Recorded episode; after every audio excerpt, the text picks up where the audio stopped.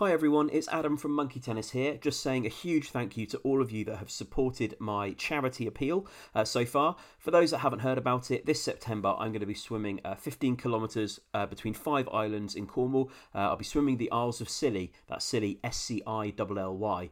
Um, I'm doing it because I want to, but also to raise money for Calm, the campaign against living miserably. It's a well known statistic that 125 people in the UK die by suicide every week, and Calm run a free and confidential helpline for people to speak through their problems and ultimately to help prevent suicides.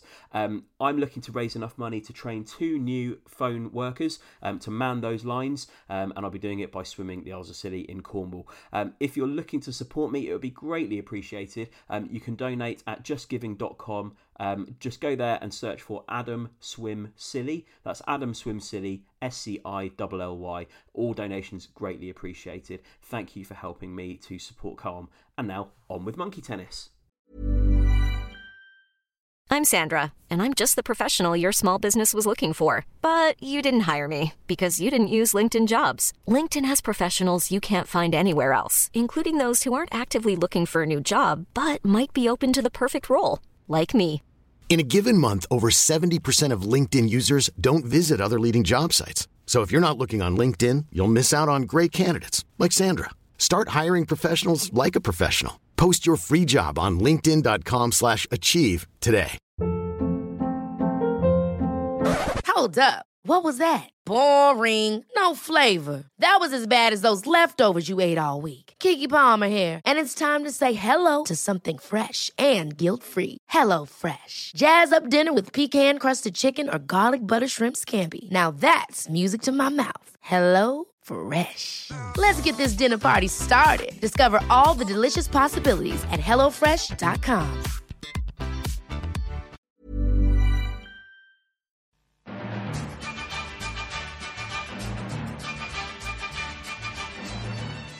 Hello, listeners. Before we start this week's show, it's just time for a quick reminder, and in fact, the final reminder about Monkey Tennis Live.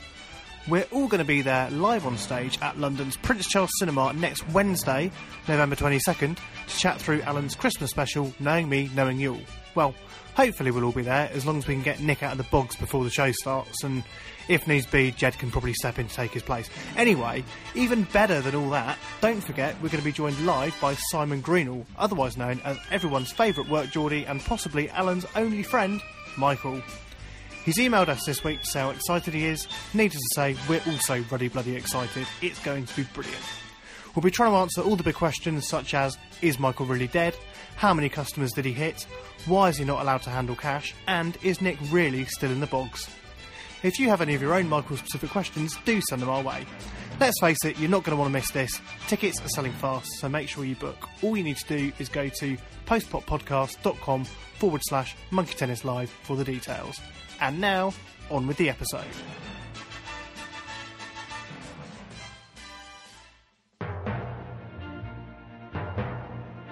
Monkey tennis? Smelly Alan Partridge. Linton Travel Tavern seemed an obvious choice. Monkey tennis? At the BBC, of all places. Be real. Monkey tennis? Where's my assistant? I do not know. Monkey tennis? I wish things had turned out differently, but I'm glad they didn't. Monkey tennis? It will be called Alan's Show. I decided, and would be absolutely ace. Monkey tennis? But needless to say, I had the last laugh. Pitter patter, pitter patter, pitter patter.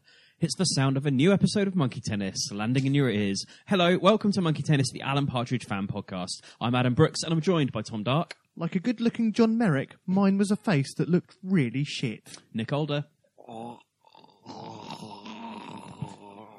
And Tom Stab. It was Pepsi or Shirley from Pepsi and Shirley. So we're heading towards the end of I Partridge now. We've been tackling the book uh, a few chapters each week. Uh, we're up to chapter 26. My drink and drugs heck. Is there any uh, musical uh, accompaniment for this? There is no mandatory listening for this ah, chapter. interesting. Fair enough. Uh, so we're on to my section of the book now, the uh, the final nine chapters.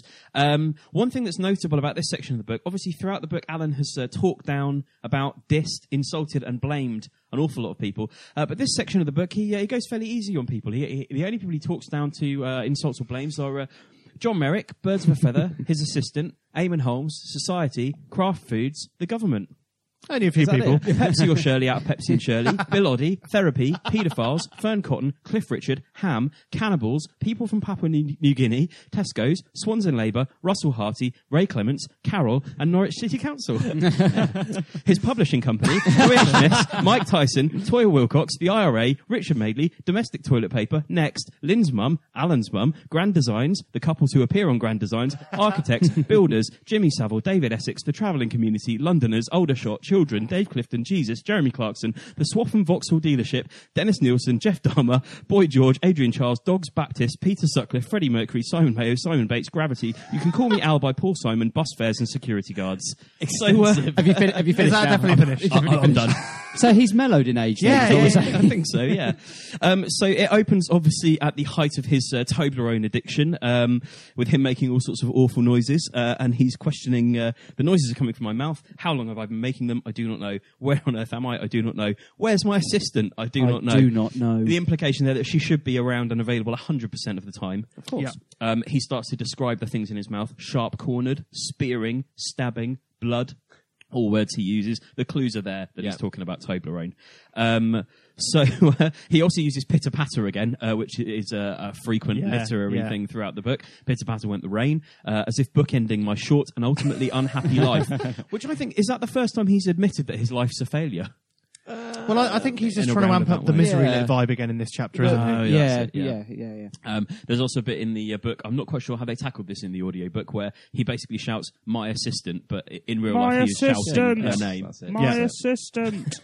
Going to such lengths to avoid, like, it would just be easier to use her name, wouldn't it? But no. Um, and uh, he also starts to see himself as being separate from his own body. My face, my lovely face, was now unspeakably bloated, blotchy skin struggling to contain the expanding Alan within. Very nicely put. Um, yeah, a lot of his best descriptions are actually of his own messiness. Uh, he says, "Ravaged by addiction, I was. It was now home to jowls, eyes, and chin that were being dragged torso-wards by the weight of their gelatinous content." This is just him getting a bit old and fat, isn't it? Yeah. Let's be honest. well, in his Well, own he's words, more than Well, a bit no. fat. fat, tired, confused, cold, obese, alone, and with chilly feet. um, so he also says, "I forced I forced more prisms of Toblerone uh, and waited for death to come, which made me wonder if anyone had ever died of chocolate overdose. How easy that is." So I looked up a few factoids. Uh, dogs obviously can. Yes. Um, the fatal dose of chocolate for dogs is one ounce per pound of dog.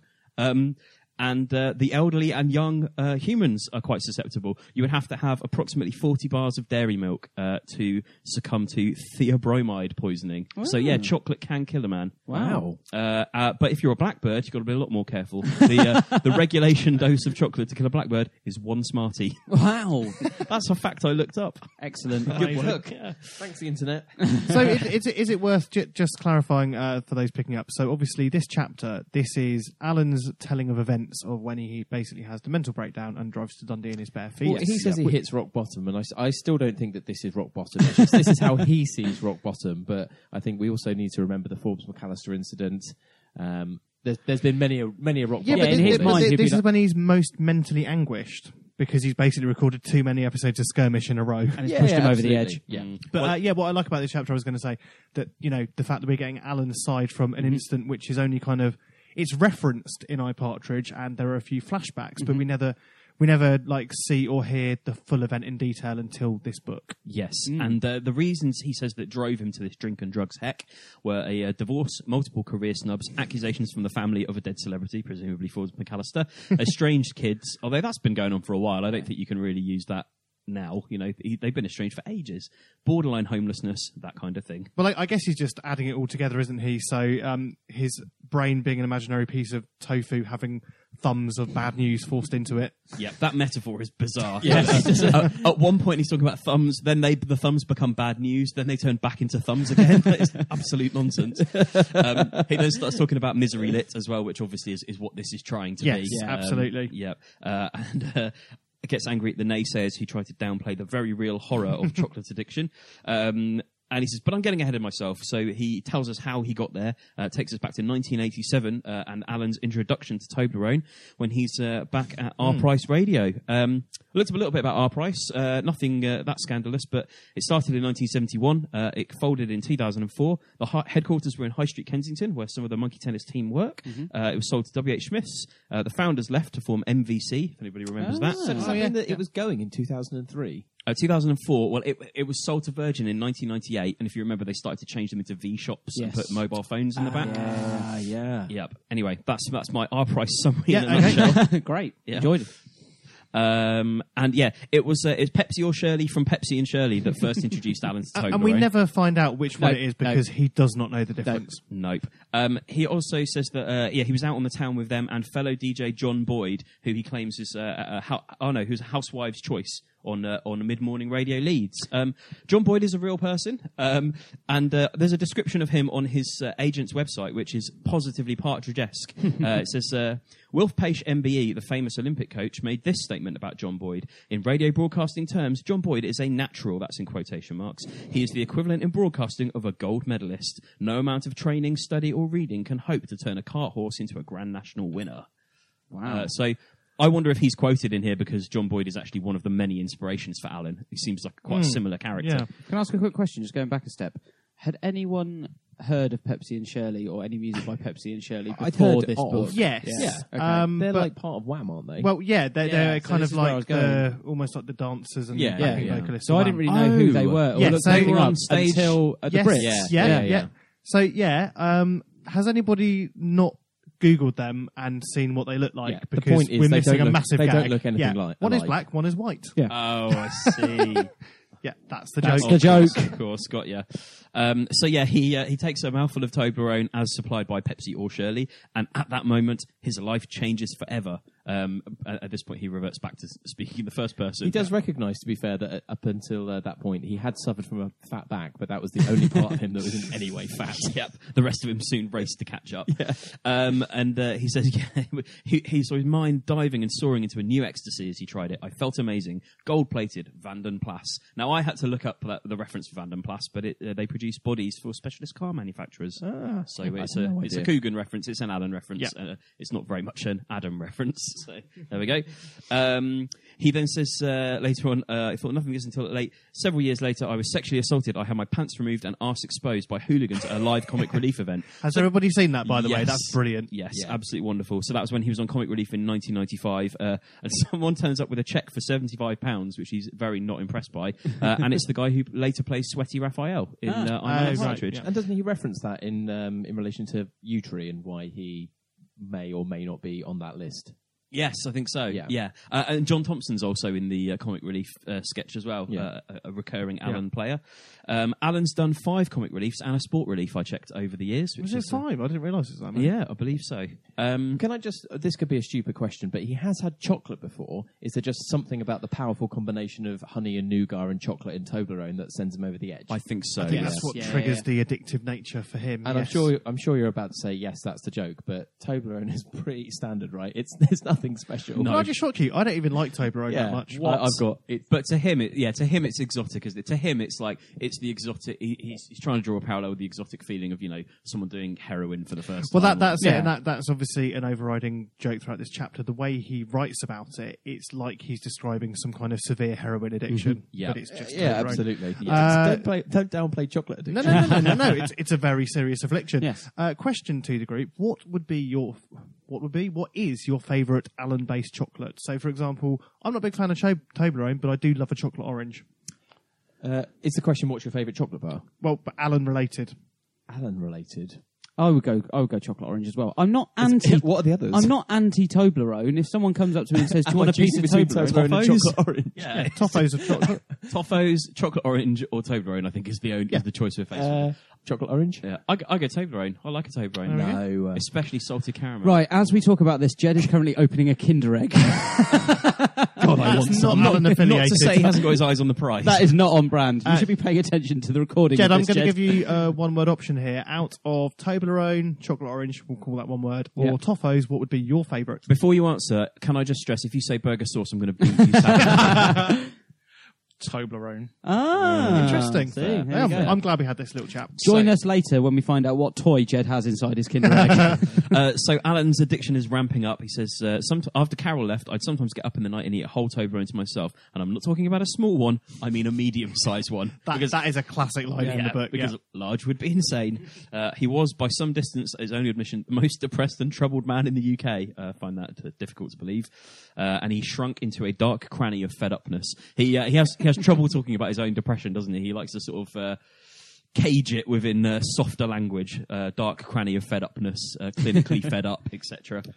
And to clarify that a large Toblerone would be insanity, uh, a cursory Google search tells me uh, you can buy a jumbo Toblerone, which is 4.5 kilograms. I think we discussed this on the uh, on the podcast previously, and isn't it like eighty mean- quid or something? Yeah, it's it's seventy nine ninety nine, and only eight left in stock on Amazon. Buy it now.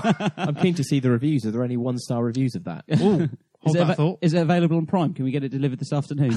Yes, Okay. it is available on Promotional Prime. pictures are ridiculous. Whilst Tom looks into that, um, Alan uh, describes the severity of his problem as saying that uh, he was starting to get routinely mistaken for Eamonn Holmes. But Uh, also the way that he describes his consumption of it. So he says, "Oh, I, I can't confront my demons; it's too much. So if I have an argument with Carol, three slabs and I'll be fine." it's just like three slabs. This is not choc- you know, this is not major addiction. I That's love what that- a normal person would do if they were stressed. yeah, exactly. And I love that he describes it as a slab. Can, can I just point out? So the top five star review for this massive Toblerone on Amazon just says, "I feel sick." From Alan in Norwich. Fifty. Uh, so yeah, this basically all adds up, and then he says, "I lost control and I ended up driving to Dundee in bare feet." Um, I had a little look at this this drive uh, in detail. Norwich to Dundee uh, is 445 miles and would take seven hours and 49 minutes. Um, he says, "I remember literally nothing of my journey to Scotland before then describing every single road he travelled on." Um, Yeah, I yeah. did I did cross check those against Google Maps, and uh, his route does check out. That is uh, legitimately the way to get to Dundee. yeah, I, I figured they wouldn't have just messed around with Yeah. that. They were going to take it seriously. uh, when he eventually uh, comes to his senses, he says, uh, I didn't feel up to the drive home, not least because I had no shoes and felt daft. So I contacted my assistant, who travelled overnight, while I lay across the generously proportioned backseat of the Vectra, finishing the last of the Toblerones. I love that it's sort of, he realises that he's, he's, he's had an episode, but he's still, he can't leave the Toblerones unfinished, can he? But then also is obviously with the unreliable narrator nature of this, the fact that he thinks he's had an episode. I mean, yes, we know that he's got a bit fat and he hasn't got shoes, but it's like he's saying he blacked out. Well, he remembers the whole journey and he he writes about how he's kind of getting over the episode, but yet he's still snacking on Toblerone. I mean, essentially, nothing bad really happened. Yes, exactly. And he has, and also on the way back, he's criticising Lynn's driving, which she drives him home. He says, "For such a bird-like woman, she was far too hard on the clutch. That so is after a few hundred meters, I took over and drove home myself." so again, it can't be that bad. yeah. Uh, it's probably worth mentioning as well that he writes, "My assistant doesn't own a car, and the train was, I felt, too expensive, so she'd taken the National Express coach." Anyone checked how much it is to get a train from Norwich to Dundee? Uh, yeah, we've done some price comparison here. So Alan does kind of have a point. The uh, Uh, a single train ticket, looking at this on the trainline.com today, is 145 pounds Norwich to Dundee. Versus thirty-five pound twenty on the coach. So a considerable saving then. A So very Alan was considerable right there. saving, Mhm. Just put her on the coach and then dock it out of her wages.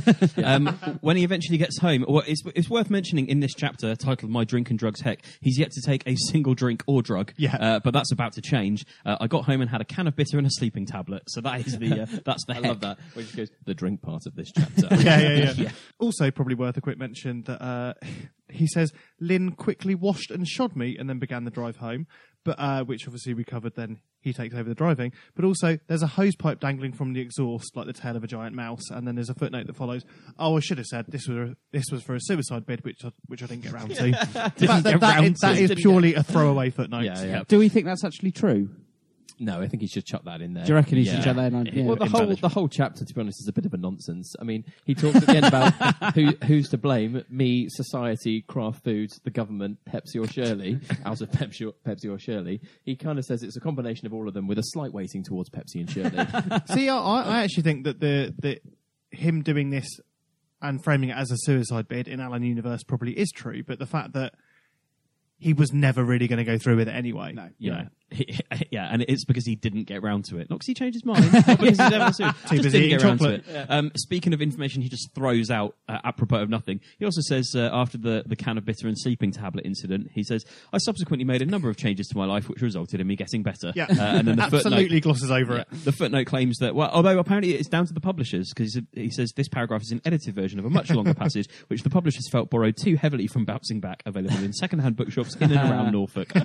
Not outside of the Norfolk area. No, like- presumably before the books were pulped, I think he probably took a couple of hundred and just distributed them evenly across the uh, charity shops of Norwich. Yeah.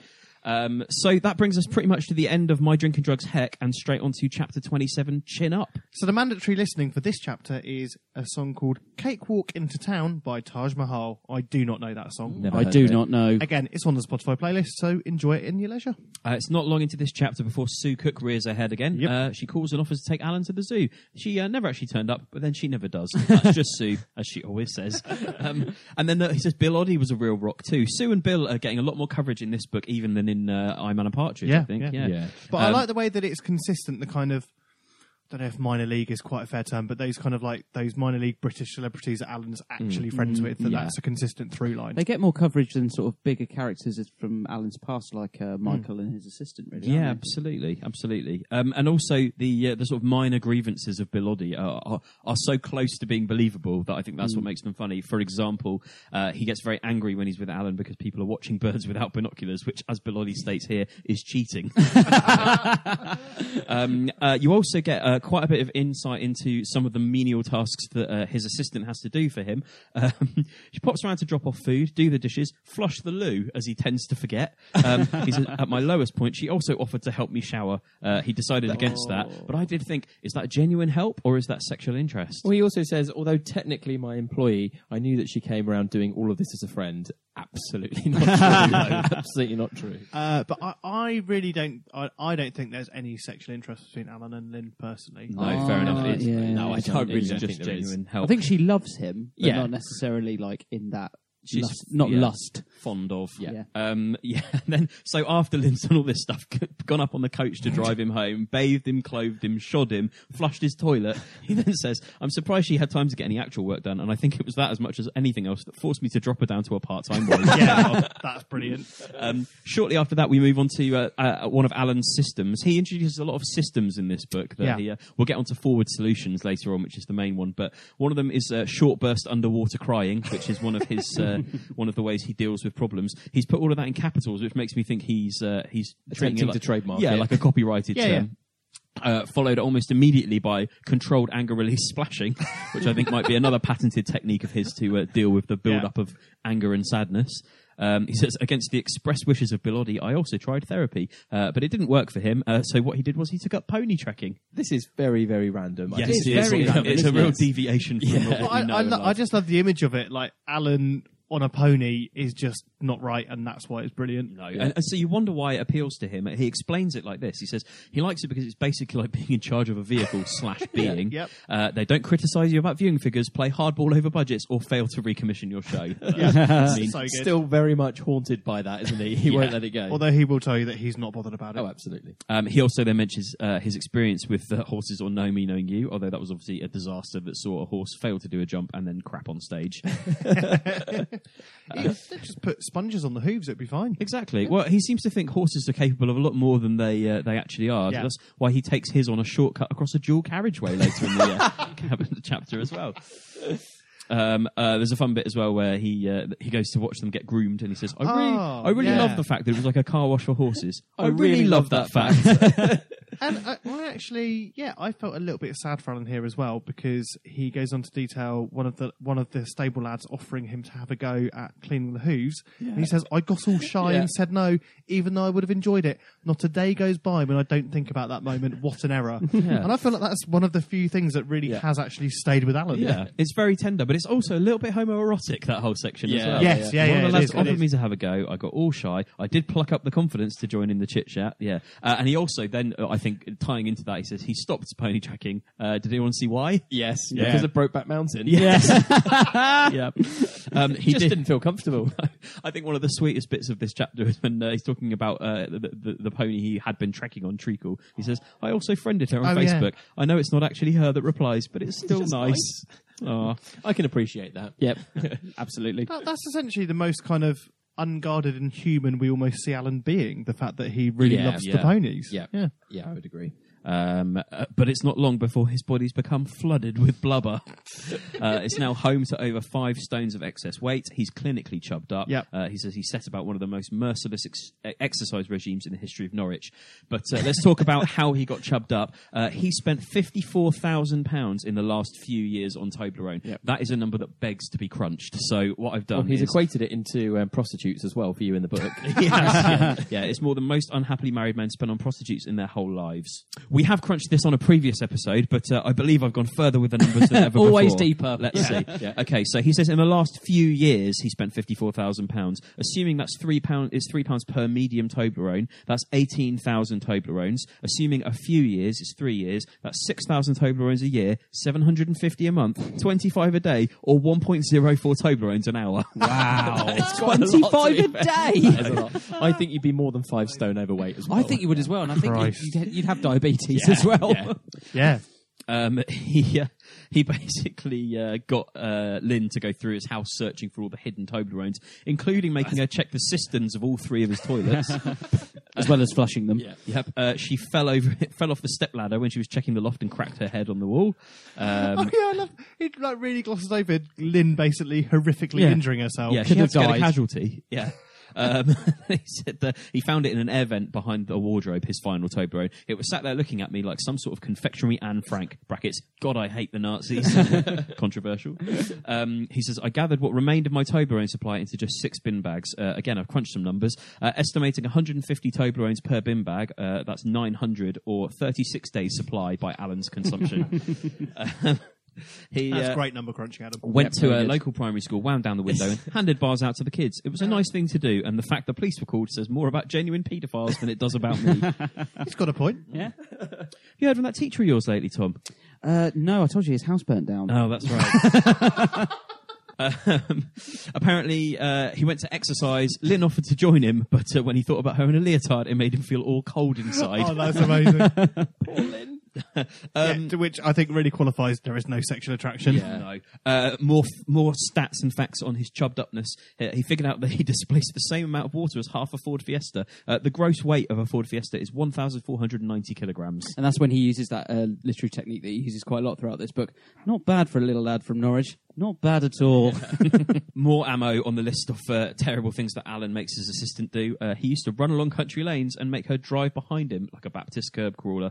Uh, the idea was if he went below a certain speed, she would just blast the horn. This is like a this is like the speed remake we're dying out for, isn't Yeah, it? yeah, yeah. yeah, yeah, yeah. Starring Alan Partridge. Yeah, he, doesn't he say um, if he dropped below his target speed, uh, my assistant was to pull forward and slightly run me over. Yes, exactly. the toot and shoot technique, as he calls it. What does slightly run you over mean? Or run me over even? Bit, bit of a nudge. a little bit Yeah, of a I would say bump to the ground, but no harm beyond Yes. bruising. Uh, he then says, uh, "How I long to go back to the swimming bars and show those young boys my body once he'd uh, finally got back onto Homoeroticism regular- alert. yeah. I used to lie in bed imagining them staring at me, my skin glistening under the changing room lights, my body covered in a veil of twinking chlorinated droplets, and it felt good. It, felt, right. yeah, I think someone needs to have a chat with Alan about Yeah. this sort of stuff. Don't they? Um, a lot of things. Uh, he he says that the problem with a sudden weight loss is that it's left him with masses of excess skin. Uh, I tried to look up some stuff about excess skin on Wikipedia. Oh, There's no. not a lot of detail. So what I then did was googled extreme case excess skin, which is something I advise you never do. yeah, I'm No way. Not Yeah. interested in that. Um, yeah, because doesn't he say? He basically uh, yeah, says he- he'll donate his skin to medical science, which is not a pleasant thought. but But- I'm, su- I'm not even sure you can do that, to be honest, either. no. Um, he says that he came out of the whole ordeal older and wiser. I mean, certainly older. yeah, yeah, good point. Uh, just on the excess skin, he's uh, when he says uh, when he was clothed, it wasn't a problem. He just tuck it into his jeans. That's also a line that Oh. he uses when uh, he Coogan appeared in character on the Jonathan Ross show, and he also talks about that. So, yeah. Lovely. That's the end of Chin Up, uh, with him declaring that he's bounced back, leading us nicely to chapter 28, Bouncing Back. So, how are we looking at uh, mandatory soundtrack wise for this chapter? Well, mandatory soundtrack for this chapter, we have two songs that you must listen to. That's "Single Ladies" by Beyonce and "Babushka" by Kate Bush. yes, and Great yes. soundtrack. Yeah. Yep. Uh, so yes, he's bouncing back. We're now in the very weird Inception style territory of reading a man's fake Inception. autobiography about another fake autobiography that didn't really wasn't really released. Um, anyway, he says uh, he's feeling very proud, his chest puffing out like a toad's throat, uh, and he believes now he's written bouncing back. Uh, today, Norwich Waterstones. Tomorrow, the Booker Prize for bro- for books. Forgetting for a second that the Booker Prize is for fiction, making bouncing back ineligible. um, uh, good that he mentions Norwich Waterstones because it does exist. It's on Castle Street, and uh, Steve Coogan went there in character to uh, promote Oh, this very book, didn't he? Brilliant. Uh, he was introduced as an occasional supporter of human rights when he turned up, uh, and he enters via an escalator. It's, there's a YouTube video, or plenty of YouTube videos of, of him reading from I Partridge uh, and Norwich Waterstones. I thoroughly recommend it. Um, he then moves on. Uh, he's basically moved on two years later, I think, at this point, doesn't he? He skips ahead. To, he returns to the year 2 PD post Dundee. Um, he's talking about himself in the third person again. He had a, a major. He's talking about his major male mind meltdown, uh, and then one day in the bathtub, Ulrika, it hit me. uh, so he devises bouncing back, which is supposed to be half autobiography, half self-help manual. Uh, again, he's talking systems. Uh, it would be a system to set free the limitless potential within us all, which I think again is where uh, Alan veers very much into Noel Edmonds territory. Yeah. Uh, Yeah. Noel being a purveyor of uh, positive thinking systems and so on. He he writes this uh, book, Bouncing Back, in two distinct ways. One is the traditional way, going into his study and pounding away on the word processor, and the other is when he goes jogging with a Bluetooth headset on and gets his assistant to type up the chapters as he speaks them over the phone to her. um, he says, uh, sometimes he'd be too puffed out to talk. My assistant and I would simply maintain a comfortable telephone silence, save for the odd whinny of exertion from my end until I reached the brow. Uh, she'd really struggled to write as quickly as I was speaking, but that's not my problem. Um, and he, the last word in bouncing back is uh, Allah. He says uh, he wrote the entire book in three weeks. Um, he says it wasn't his first book. This is a revelation. Uh, his previous book was "A Funny Thing Happened on the Way to the Stadium to Alan Partridge" by Alan Partridge, a wry collection of amusing anecdotes about his experiences as a sports reporter, published by Pear Tree Publishing, the publishing wing of my now defunct company. Is that referenced in any other Partridge fiction? I don't think so. this. Is, This is the first time I knew there was a book before bouncing back. Yeah. Um, Google that. He also says Pear Tree Publishing had gone under years before after an injunction, injunction from former goalkeeper Ray Clemence, who is real, uh, who angrily questioned the validity of one of the anecdotes. Uh, and it, the title of the anecdote was Clemence practicing goalie throws by hurling kids over hedge. Uh, yeah, Ray Clemence, uh, former England and Tottenham Hotspur goalkeeper. Uh, yeah, the only uh, mention that I can find of a funny thing happened on the way to the stadium to Alan Partridge is uh, there on the old, the very old BBC on the Hour website. There is a reference to it. So website. It has kind of existed in kind of in Alan's backstory for a while, but yeah, I don't think it's properly mentioned anywhere else. Okay. Um, he gets very excited about publishing the book, so he calls his son Fernando. Uh, his son says, "I'm just in the loo, Dad." He was such a joker. Um, so basically, he has a conversation with Fernando about publishing his book, and then it becomes apparent that Fernando's taking a shit at the same time. I heard a plop. Either he hadn't been joking about being on the loo, or he was dropping stones into a well. like, every time Alan phone, he just says, fancy meeting for a drink to celebrate, but the line went dead. uh, question to the group: Have you ever taken a phone call whilst doing a poo? I would probably say yes, but I can't remember specific All- examples. All I can say is in um, work once, I was in a cubicle and someone in the cubicle next to me answered a call. They will remain nameless, but I know. uh, and I, well, an extension of that, I've definitely been on WhatsApp to you lot oh, while I've God, been on yeah. the bog. if I'm at All the home, time. I will take a call. It's fine. It's fine. I was just going to say, it seems like whenever Alan actually successfully gets through to Fernando on the phone, Fernando is always doing something which makes it a very inconvenient phone call. In bed Uh, with a woman. In bed with a woman, taking a shit, etc. So do you think do you think he's actually doing all those? I mean, I think he's taking a shit here. But Yeah, do you and think I- he's actually doing those? I things? also Or think do he you was in bed with a woman as well yeah, because because he's out like, of breath. you sound out of breath. You've been Yeah. running. Oh yeah. I just wondered if it was uh, if perhaps he was making those things up because he didn't want to talk to his dad for very long. Oh, I'm sure he would do that as well, even if he wasn't doing anything. Uh, Alan tries to get his book into several different sections: biographies, health and well-being, mind, body, and spirit, new releases, and bestsellers. I don't think you can be in bestsellers just by asking. Um, he had also penned in five to go by the cash tills because he'd read something about Cadbury's Chomps doing the same to cash in on impulse purchases. um, oh, there's also an interesting postscript to him saying uh, Fernando had either been on the loo or dropping stones into a well. Footnote: Oh, yeah. he wasn't dropping stones into a well. Uh, he also sent copies to the widows of Tony Hayers and Chris Feather. It was a classy touch, he says. Uh, and he sent Denise and Fernando a copy, but decided that his wife Carol could buy her own. also, says I'd managed to stretch it to over 300 pages. So even by his estimation, he's padding, he's padding the fuck out of it. Yeah, uh, sales were disappointing. He says my refusal to dumb down, if anything, I dumbed up, had cost me dearly. He received word via fax that a lot of stores were going to be taken down from the shelves, uh, and he was absolutely thunderstruck. Uh, he says using Roget's thesaurus, which he also credits with uh, a lot of inspiration for the words he used in the book itself. He desperately. He, tr- yeah, he basically demands that the publishers give it a push and um, insists on a raft of nationwide TV adverts to give the book the push it deserves. I'd brace yourself, Alan. That is not going to happen. Not a chance. Thankfully, he says they did Oh, hammer yeah. out a compromise, Yeah, yeah, which so is good. that they're not going to run a series of nationwide TV. when was the last time you saw a book advertised on TV? That's so good. He literally writes, instead of running a series of nationwide TV adverts, they were not going to run a series of nationwide TV adverts. He also makes reference to the bit we see in I'm Alan Partridge of him flogging copies of his own book at the train station with a Danko uh, nightstick. Concourse retail in its purest form. Yes. Uh, he also, in that bit, he describes like he sees himself as a viable alternative to the WH Smiths that's at the same station as well. yeah, You know, exactly. But, uh, he also says he resembled a market trader, but he was in fact a bookshop without walls. and only selling one book. yeah, that's so good. Oh, and a Danko nightstick. Oh, it has got that. As used in nights. future, futuristic TV shows, The X Files. uh, is it? It's probably briefly worth skipping back to during the time uh, he says he can't recall a lot of the exact details He was drinking a lot of cider. He doesn't really like cider, but there was a very good deal on at Threshers, and this explained his somewhat distracted response when Lynn phones him with the good news about the book deal. Uh, and then. When when Lynn comes round, he says, "Just get me some crisps." The next day, though, all the cider has now been drunk, spilled, or thrown. So then he's shaped up. So basically, he's almost going down the Dave Clifton route now, isn't he? Well, It's- that's that's yeah. actually a bit of viable drink hack. yeah. Yeah. Mm. Yeah, yeah. Shame it wasn't in the drink heck chapter, really, Exactly, isn't it? Um, he uh, he basically talks one guy at the train station into buying the book, uh, who pays for it by check. Um, Also, also, I'd say he can remember this person's name, but he can't remember if it was Pepsi or Shirley that got him Yeah. on his Toblerone. or the name of. Glenn Ponder's husband. Yeah. Um, so the guy pays eight ninety nine. I wonder, do you think that's the original uh, RRP or that's a knockdown price? It does Uh, include Danko Fire Stick as well. I think that guy's probably getting. Oh, I was going to say a deal, but it's not that much of a deal. No, Nine it's not. quid. No, I know you're not getting really. a torch pal, but still, it is a hardback. uh, still nine quid. And then he gets the uh, bombshell that his book is going to be pulped, which is something he describes as nothing short of literary genocide.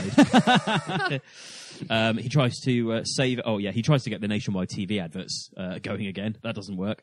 Uh, so he then tries to do a stunt where he makes a house out of a thousand copies of Bouncing Back. Not a bad idea. That's actually quite good. yeah, That would actually get some coverage on BuzzFeed or something. yeah, yeah, yeah. Uh, It's, uh, I put a note in here that it, that's actually better quick thinking than with Tony Hayers. I thought he's, yeah. uh, he's Yeah. come up with something Yeah, yeah. viable. Uh, he claims to be begging Henry at the publishing company uh, to not pulp it. He says, "I'm literally on my knees," and then Henry says, "Well, it sounds like you're driving." Okay, not literally. Throw me a bone, buddy- buddy. Can I just interrupt very quickly? Uh, Short update here. Jed's Kinder Egg toy is a caterpillar. uh, I repeat, that is a caterpillar from Jed's Kinder Egg. Good work. Uh, for those Continue, of you that Adam. had Caterpillar in your Jet Kinder Egg I Spy guide, mark it off now. Um, so Henry at the publishing company suggests Alan can go to the pulping of his own book. Alan is apoplectic with anger at the prospect of, uh, of having to go and do this, uh, and then he immediately cuts to, "I was deeply moved by what I saw at the paper mill the following day." Uh, a lovely switch there. Uh, there's a nice bit where Alan consoles himself about the pulping of his book by imagining what it might be turned into: an A4 jot book from Ryman's, a love letter from one man to his troubled bisexual fuck buddy, or maybe a ream of high-grade printer paper purchased by a thriving local business, shoved into the tummy of a Canon IP2000. It would bide its time until one day emerging kicking and screaming into the world, caked in the latest set of company financials. Of those three, the one I'm least keen on is the fuck buddy. That's There is- brilliant because that didn't have to be an Yeah, option. no, exactly. that is a brilliant There, paragraph. there is one option though that he's not prepared to entertain. and what's that? That it basically be end up as y- as uh, toilet paper, which is why he will insist on buying foreign these days. which is probably the only instance of him uh, insisting on buying something foreign and not Yeah. British. Yes. yeah, uh, a- apart from possibly Sonia. True. Did any money exchange hands with Sonia? I don't think it did, um, but I think his whole Later on it does. think on. Let's talk about that later. Later yeah. on it does. Okay. Uh, if books really do need to be destroyed, he screamed at the foreman over the deafening roar of machinery. This is definitely the most humane way of doing it, yeah, because books have feelings. Um, And th- there's a bit more in the the, uh, the DVD of I'm Alan Partridge series two where he's at the paper mill because I think they um the pulping plant because I think they kind of incorporate it into the menu. So there is a longer there is a longer scene of him like trying to chat to the foreman or whatever. oh But yeah, just obviously- following him around the building. Yeah, yeah, and like they can't really hear each other over the noise and stuff. Amazing. Um, that brings us more or less to the end of the chapter. Has anyone else got anything for chapter 28? No. Okay, chapter 29 is titled Good Grief. Imagine the softest sheets you've ever felt. Now imagine them getting even softer over time. That's what you'll feel with Bowl and Branch's organic cotton sheets. In a recent customer survey, 96% replied that Bowl and Branch sheets get softer with every wash. Start getting your best night's sleep in these sheets that get softer and softer for years to come. Try their sheets with a 30-night guarantee. Plus, get 15% off your first order at bowlandbranch.com. Code BUTTERY. Exclusions apply. See site for details. Hey, I'm Ryan Reynolds. At Mint Mobile, we like to do the opposite of what Big Wireless does. They charge you a lot, we charge you a little. So naturally, when they announced they'd be raising their prices due to inflation, we decided to deflate our prices due to not hating you. That's right. We're cutting the price of Mint Unlimited from $30 a month to just $15 a month. Give it a try at mintmobile.com slash switch. $45 upfront for three months plus taxes and fees. Promo rate for new customers for limited time. Unlimited more than 40 gigabytes per month. Slows. Full terms at mintmobile.com. I'm Sandra, and I'm just the professional your small business was looking for. But you didn't hire me because you didn't use LinkedIn jobs. LinkedIn has professionals you can't find anywhere else, including those who aren't actively looking for a new job but might be open to the perfect role, like me.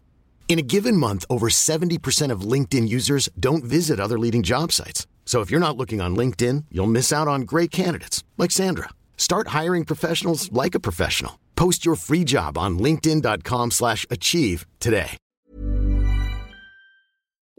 Okay, you have one piece of mandatory listening for this chapter, which is "Drive" by the Cars. Great song.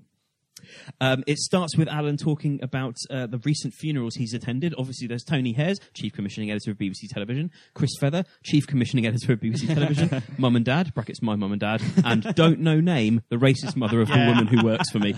How can he not know Lynn's mum's name? That Or just terrible. ask her. Yeah. And certainly don't leave it as a placeholder in the book. Yeah, but do, do we know on the audiobook how do they deal with that gag? It says, don't, Don't know know name. Okay, brilliant. Uh, yes, so uh, Lynn's mum obviously died and he gave her 36 hours off. Uh, I looked up the legal allowance. As far as I can tell, it's entirely up to your employer's discretion.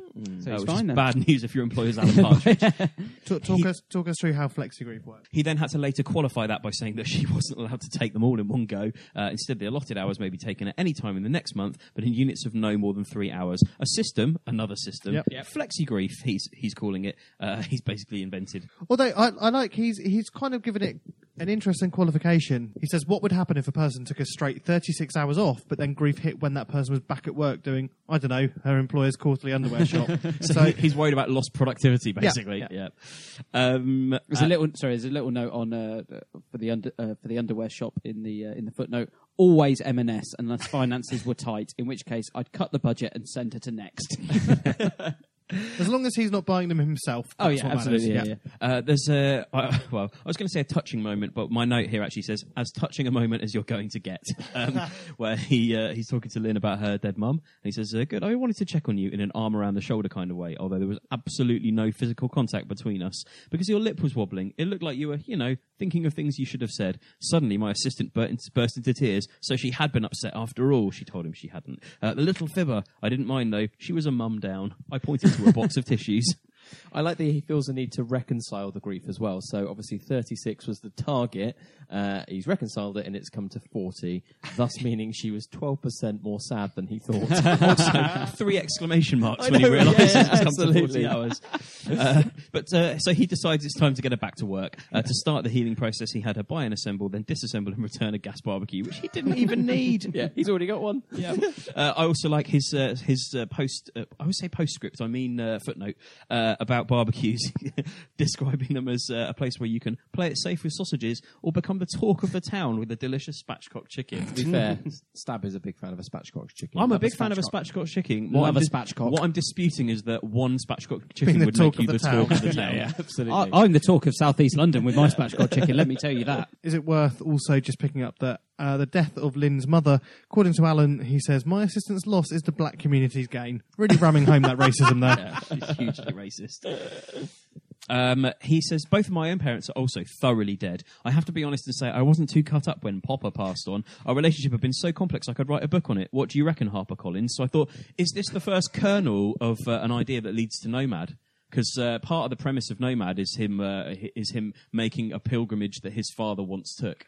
That's a very interesting spot, yeah. Mm. I mean, he's he's bla- he's basically out and out asking. Harper Collins to commission it. So uh, it seems that way. I wonder does if say- they, yeah, I wonder if they were already planning a second book by this point. Like, possibly not, because I guess they didn't know how successful this is going to be. He does say, seriously, let me know because I can easily turn around a Mislit book. yeah, arguably, this is a Mislit book. This is, yes. And also, it's hard to describe what it's like to lose your mother, but Harper Collins have insisted I try.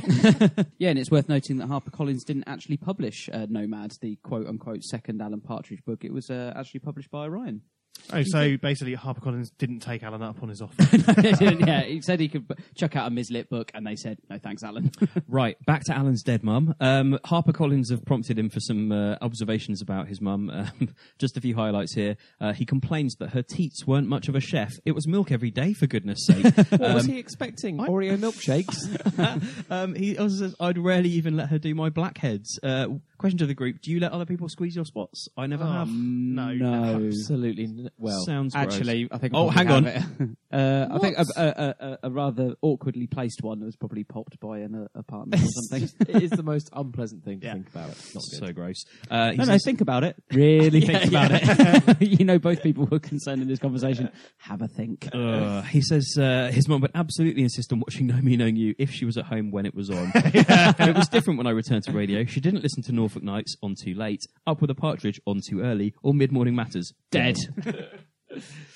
Uh, and then he says, to preserve her dignity, I'd rather not say what she died from, but suffice to say, the family was forced to ask some rather uncomfortable questions about what she used to get up to in her spare time. Question to the group Would you like to speculate on Alan's mum's cause of death? Wait, is there something about it being closed casket as well? Yeah. he brought her body back from Hull. Don't ask. The coroner had concluded his post-mortem. Long story. we were free to arrange the kind of funeral we knew she would have wanted, minus the open casket. Believe me, you don't want to know. Well, and also wow. preserving dignity. Her dignity has not been preserved at all in this book. No.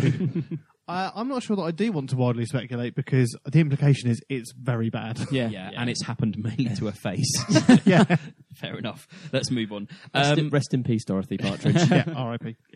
Um, he uh, he finds radio uh, is his sort of calming influence in times of trouble. Uh, he says uh, when he, he became so grief stricken, he barely knew what he was saying. For a while, he thought he was broadcasting. Uncle Peter said that at one point during the funeral, he tried to introduce "Cool for Cats" by Squeeze. Which I think is a shame that that's therefore not the soundtrack for this chapter. yeah, very true, very true. Um, Would but have made sense. I like that, uh, that that's his that's his comfort zone is uh, entertaining the people. Um, he says uh, it was a bit of a daze around that period. Uh, he remembers eating a great many chicken drumsticks and someone coming up to him and telling him he mustn't forget to have fibre too. The last thing you want is to be bereaved and bunged up. It's a fair point. Um, and then eventually he uh, starts sending Lynn to his mum's grave, and so he doesn't have to go. uh, his graveside representative, he said, uh, he reasoned that as a believer, his assistant derived more meaning from graveside grieving than he did. Uh, he said, "Don't get me wrong, it's good stuff. If you find it comforting, go there." Oh, that's talking about heaven there. yeah, uh, and also uh, if- he does say that if he pushed for time, he would just open his passenger side window and throw the flowers out without stopping as well. Uh, it may sound crass, but in many ways, it's a tribute to my mum because she was a real stickler for punctuality. Um, and and, and then, and then, not that the flowers always land in the right place. they landed on the grave of Dan, loving father and loyal husband Faversham, apparently. Uh, it said, Occasionally other mourners will see this happening and frown. I can only assume they think I'm a predatory gay with a fetish for the dead. And I know that would have made mum chuckle. Interesting Why does point. it have to be I can, gay? I can only assume. That's the, that's the the logical conclusion. Uh, and that brings us to the end of Good Grief, Alan's uh, dispatch about the uh, deaths of all of the big people in his life. uh, it brings us to chapter 30, Classic House. So, talk to me about the uh, Alan's mandatory music choices to listen to while we're discussing classic house. Well, Adam, the soundtrack for this chapter is Satisfaction by Benny Benassi, with an additional note from Alan saying, check out the video. Has, every, has everyone checked out the video? No. No. You should, it's good. Really? Uh, let's cut to Nick's live reaction.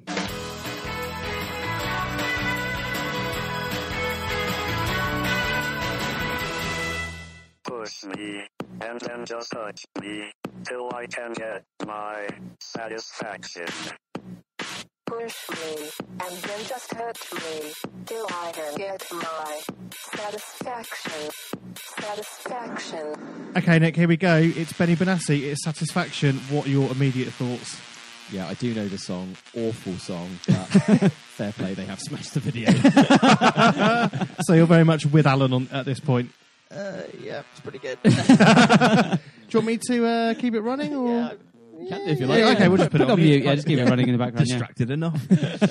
um, Alan lays into grand designs as he starts to describe uh, the house that he was uh, attempting to make, um, and uh, he complains about um, architects and advertising agencies having just names of the owners' surnames: uh, Beeden, Allison Lyons, and he goes on to name. There's a lot hundreds of name listing in this chapter, isn't Yeah. there? Just, There just is, names. He suggests that it would be better if they called themselves Rocksteady if they're architects. Uh, this does exist. Well, architect plans for a Rocksteady Studios exist at least, and Pizzazz Advertising that does exist. Pizzazz Promotions makes promotional products, and their uh, their caption says, "Let your logo do the talking." Wow. No longer trading. Pizzazz. yeah. Um, let's run through the names he uh, he looks at for the property. We have done this as a bit of a quiz before, but Sorry, I, I was about to say that's like Tangent Snowball, but was, was Tangent Snowball a real thing? Tangent Snowball was a real yeah, agency. so it's good yeah, that yeah. I didn't do that. Uh, he gives us all of the uh, suggested names for the property. We've uh, done these as a quiz before, but let's run through them. Always nice to revisit. Talk us through it, yeah. Coleman House, Atlantis, Ace House, Allen House, The Cottage, The Old Rectory, Barn Cottage, Follyfoot, Steed Manor, Lord House, Rockford House, Flambards, Brideshead House, The Skirmishes, Apache, Tomahawk, Scepter House, Scepter uh, House. Scepter Scepter. Uh, the Cinnamons, it's just a lovely ingredient. Classic House, The Classics, Manor House, Bentley House, and Large Cottage. uh, so, which is the best and why? Oh, well, the cinnamons is just a lovely ingredient. I'm a big fan of the cinnamons as well. I think if I was to choose a house name from all of those, I'd probably choose It's the kind of like Cinnamons. the least tacky out of all of those options, yeah, actually, isn't yeah. it? I'm, al- I'm also a big fan of the way he pronounces flambards in the audiobook. Flambards. I'm going to go Flambards because Flambards. that's the name of an Oh, yeah. un- underachieving uh, theme park in the southwest. So I was going to ask where that yeah, na- comes na- from. name your house about something underachieving. Definitely a great idea. sure, very on brand with Alan. So, and just to clarify, he chooses classic house out of this list, doesn't he? So that's the house we see him. Well, that's the house we Building see in- being built. Yeah, in I'm on a I'm on a Partridge Partridge Series Series too. too, yeah. Although he does say the Linton Travel Tavern had made it abundantly clear that I was welcome back at any time. I really don't think as, they have. as we know from previous episodes, he uh, claims a lot of people have said he's welcome back at any time, and he absolutely is not. Their eyes seem to suggest. Uh, but in the meantime, he's staying, as we know, in a static caravan, uh, a 10 footer from the yet to be bettered Delta range. Good enough Uh, for Jimmy Savile. Good yes. enough for Alan Partridge. It still exists. Uh, they're based in Hull in East Yorkshire. Uh, their models include Superior, Hadley, Molina, Ascot, Bromley Deluxe, Bromley, Resort Plus, and Santana. well, which one would Alan choose? Santana. I will never, ever, ever, ever understand caravans and their appeal. Despite holidaying in them much as a child, I don't understand the appeal. I understand the logistical point of them. I don't understand the practical and. Well, it takes out the endless hassle of having to move from room to room.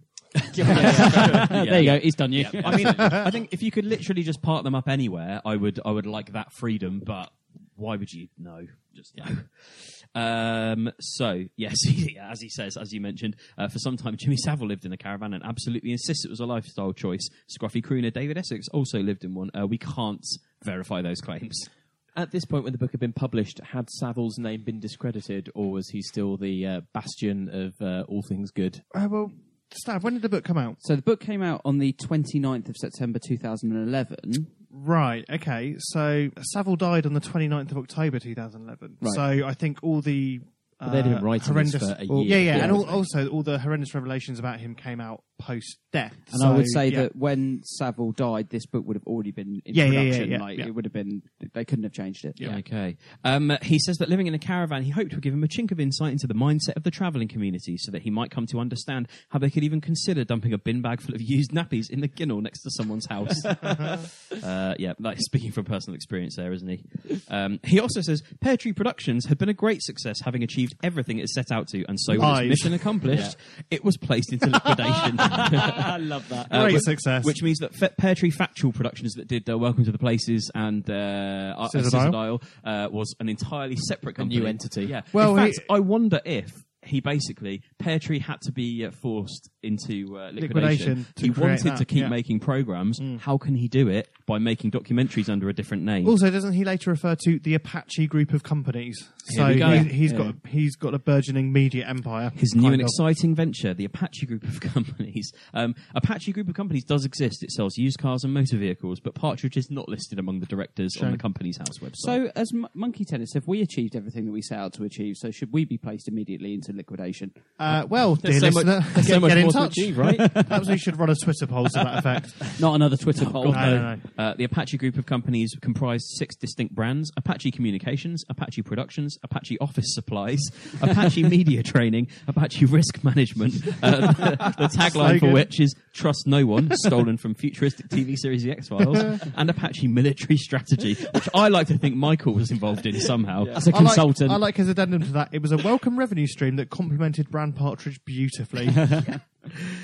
Um, he uh, he goes on to talk about uh, choristers and how much he loved that. Uh, he got membership at this point. Uh, he says there's one in Norwich, one in Bristol, one in Chester, and one at Stansted Airport. Have you All the checked key that? places. Yes, of course I have. Uh, no, it doesn't exist. But there is. Uh, it was. It was actually filmed the choristers scenes at the Wildwood Golf and Country Club in Surrey. Uh, but no, choristers as a country club does not exist. Speaking of choristers, he also uh, manages to eventually ban children entirely. After several years of lobbying. which is uh, uh, uh, probably a process that started when he tried to ban the uh, young chap of about six wearing Yes. denim Yes. in uh, I'm Alan Partridge. Todd.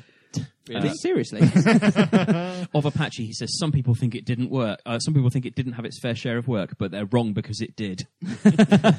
no more qualification. That's it. No. Uh, Just and trust him on that one. It seems that he went into the uh, the corporate video or the corporate presentation market because they were easy to satisfy, and their idea of entertainment is generally limited to a Dilbert cartoon or the use of Comic Sans font in an otherwise serious PowerPoint.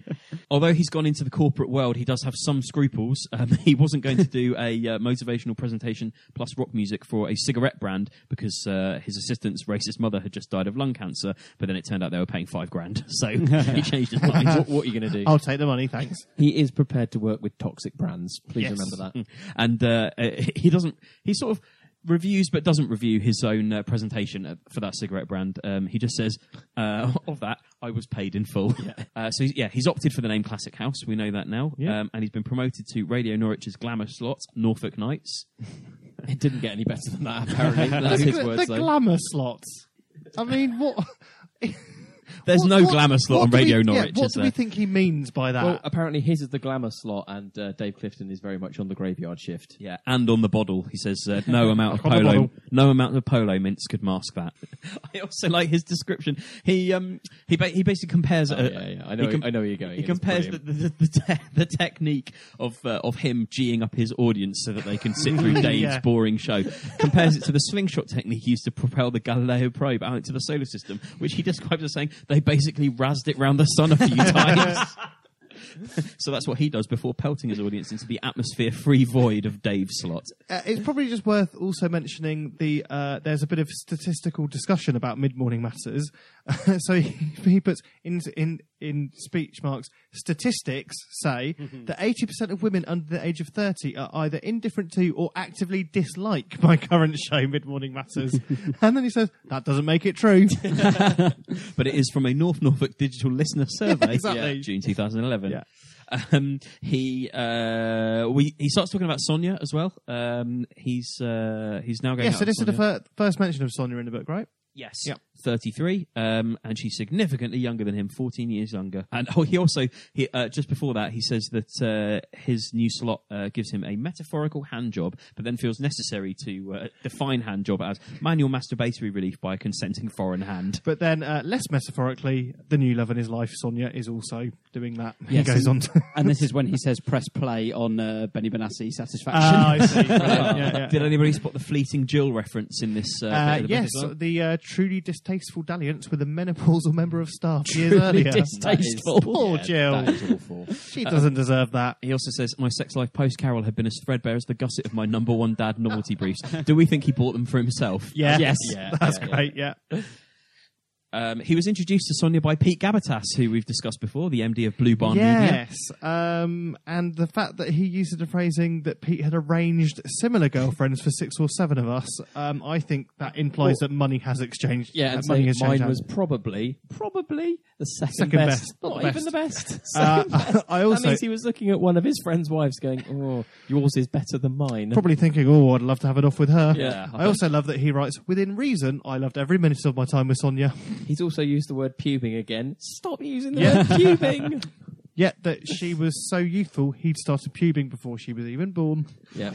I like the uh, the distinction between uh, the window sticker that uh, that Sonia's made for the caravan versus Alan. Hers says, "If the caravan's rocking, don't come knocking," and his says that he had to make it himself. If it looks like we're having sexual intercourse in here, please respect our privacy. Do, do we think though that the builders were coming in though and not respecting their privacy? Uh, I, Yes. I don't believe it to be true. I don't know because the builders are a bit a bit cheeky. They're a bit naughty. I'm not sure they're disrespectful, You, but uh, they say to her, "You could sit on his face" in I'm Alan Partridge. yeah, they were spying on him. Help me out, mate. uh, I also enjoy Alan saying that uh, Sonia had achieved through genetics and poverty the exact body shape that Carol had been fruitlessly striving for since she was 20. The poverty diet. He would have made a book or video about that. Absolutely. It's Yeah, another one of his without systems. doubt. Yeah. It just worked. He also describes Sonia as energetic, boisterous, and very, very zesty. Smash and grab sex, And or also- a ram raid. Oh, Never be a ram raid. and that he had Absolutely her awful. fully he had her fully checked out before anything happened. Yeah. Um, and insists that the bath he insists a new lover takes with three caps of Dettol is sexy and hygienic. I don't know what that achieves, but like, like It's, well, it's it's the cleanliness obsession, isn't it? Yeah, true. yeah, I guess so. But, Well, what, what else would it achieve apart from cleanliness? well, what, Godliness. A lovely smell. The- A bath of Dettol is not a lovely smell. no, I'm joking. Um, there's a bit of a revelation here that he says we broke up him and Sonia just hours after the house was completed. Yeah. So I think that is literally minutes after the end of the last uh, episode of I'm Alan Partridge. great. Yeah, yeah, that's that's. I think you're bang on there. Yeah, straight away. Uh, and the reason is that because it's a new build, he wanted shoes off at the door, and she was hopeless at remembering. And as as we've seen, uh, those kind of final scenes with their house being completed in I'm Alan Partridge, Lynn has uh, shoe covers on as well. So that's a very Yeah. that's a very strict rule for Alan. Um, he says uh, that breaking the news to her wasn't easy. We've been living together for a year and a half, and she'd often talked about marriage, ideally to me, but at a push anyone with UK citizenship. Yeah. So, question to the group: Did Sonia really love Alan? No, Ellen, Uh, I I think- you. I think she did. I think she did as well. yeah. no, I think To she's put saying up that. with that, Jesus yeah, but I think she just thinks she. But I I reckon she's just thinking, I've got an idiot here. This is an easy way to get a passport. I'm just going to go along with it. No, no, no. I think she's. I think there was. genuine I think that. there was some Yeah, affection I there. do as well. Yeah. Um, which makes it all the worse that, uh, that when it comes time to dump her, Alan gets Lynn to do it. Awful. Uh, Awful. Uh, whilst he's locked himself in the toilet. Yeah. Yes. Oh, so- sorry, the bathroomette. Poor kid, I thought, as I did my belt up. Oh yeah, I love that. So he's locked himself in the Yeah. toilet to get Lynn to basically Yeah. dump Sonia, and because he's locked in the toilet, he thought might as well take a shit whilst I'm here. Yeah. And then the, the, I think possibly the best part of this story is that later on, because of Lynn's uh, Yeah. Bad lying, he fines her ten pounds. yeah, yeah, yeah. Uh, I also he says, "Alan, I love you." She kept shouting, "Sonia, not my assistant." Uh, oh, and then th- there's a brilliant payoff here that uh, Sonia is now his cleaner. Yep. Yes. Uh, and Sonia, well, she and I are still very close in the sense that she's now my cleaner. I wish things had turned out differently, but I'm glad they didn't. That is one of my favourite Yeah, lines in that's the book. great, I love that. And it's delivered brilliantly in the audiobook Yeah. as well. I'm not saying this is essential, but you have skipped over a very uh, important bit about Bid Up TV. um, so he's very angry that Sonia hasn't left after Lynn's dumped her on his behalf because he was promised he was going to send a show reel to Bid Up TV. Uh, does anyone remember Bid Up TV? Uh, I do. I also used to buy things from it. did you? What, Yeah. what? What did you buy? Um, Yes. Christmas presents. What? Chintz and tat. Yeah, uh, I used to love Bid Up TV. I would watch it all the time. Right, I want a list of things you bought. Yes. Tell. Um, s- a pair of pajamas. Why For- not just for who? why not just get pajamas from a M&S? Yeah. Why are you Uh, buying it on Bid Up TV? Because I because the principle of Bid Up TV is that the price starts high and then it goes down. Yeah, but the they more add people eight buy it. pounds postage and packing to everything. Yeah, but low low prices. Okay. Well, here's some Bid Up TV Such an facts. idiot. Bid Up Hang on, hang on, hang on, hang on. No, I no, want we more need on it. more I on want this, more more on on it. All right. No. Tell- us I'm more. be Tell us more. humiliated for saying Well, I it's, would- t- it's too late. That's I already would- happened, so I tell would- us more. I, I went through a phase of buying stuff on Bid Up TV. Were- some of them including Christmas. Were presents. you boozed up on drink when you were watching it as well? No, but it was also good uh, viewing in the evening as well. would you say you look back on this period with a mixture of fondness and pride? yeah, and if I had Sky No- no now, I, regret? would, I assume it's still going. I was go- that was No. going to be my next question. Is Is it it not? I'm still trying to get to the facts, but you keep talking. Sorry. All right, Adam, Bid Up, to the TV, facts. Bid Up TV went bust in 2014 uh, after a Because Nick wasn't buying enough product. after a rebrand in two, a rebrand in 2005. Uh, a fact I didn't realise is that Keith Harris of Orville fame once presented on Bid Up TV as Did well. not know. Yeah, so there we go. Uh, one more thing. Um, he says that his uh, his house that he moved into alone had four good sized bedrooms, and he used to alternate between rooms one and four, leaving two Fernando's and three Denise's untouched in case they dropped by and needed to go to sleep. Uh, firstly, I like the fact that uh, Denise's Denise's room obviously comes after Fernando's. Yeah. Uh, question to the group. I think we know the answer. Has either child ever visited? No. No. Of course, because I'm- and also, as we know from I'm Alan Partridge, that he basically sets up the lounge in a small room that is essentially the same size and layout of the caravan.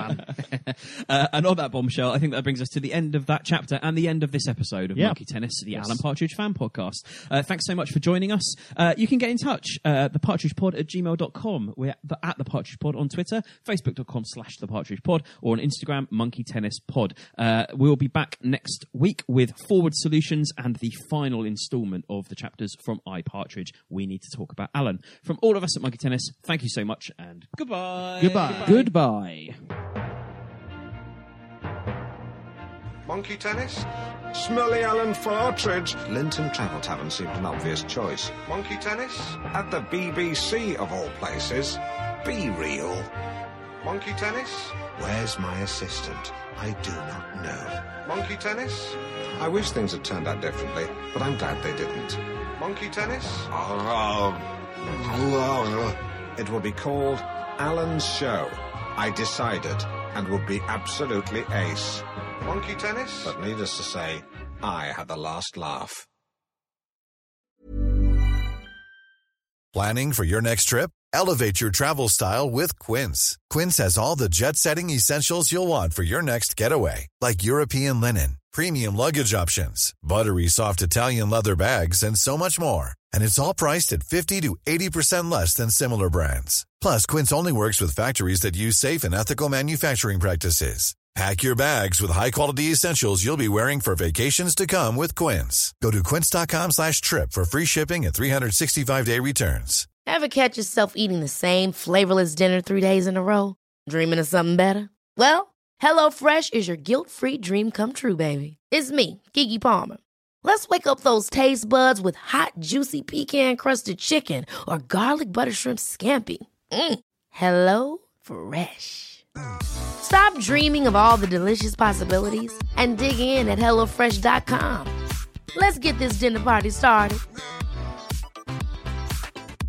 When it comes to your finances, you think you've done it all. You've saved, you've researched, and you've invested all that you can. Now it's time to take those investments to the next level by using the brand behind every great investor, Yahoo Finance. As America's number one finance destination, Yahoo Finance has everything you need, whether you're a seasoned trader or just dipping your toes into the market. Join the millions of investors who trust Yahoo Finance to guide them on their financial journey. For comprehensive financial news and analysis, visit yahoofinance.com, the number one financial destination, yahoofinance.com.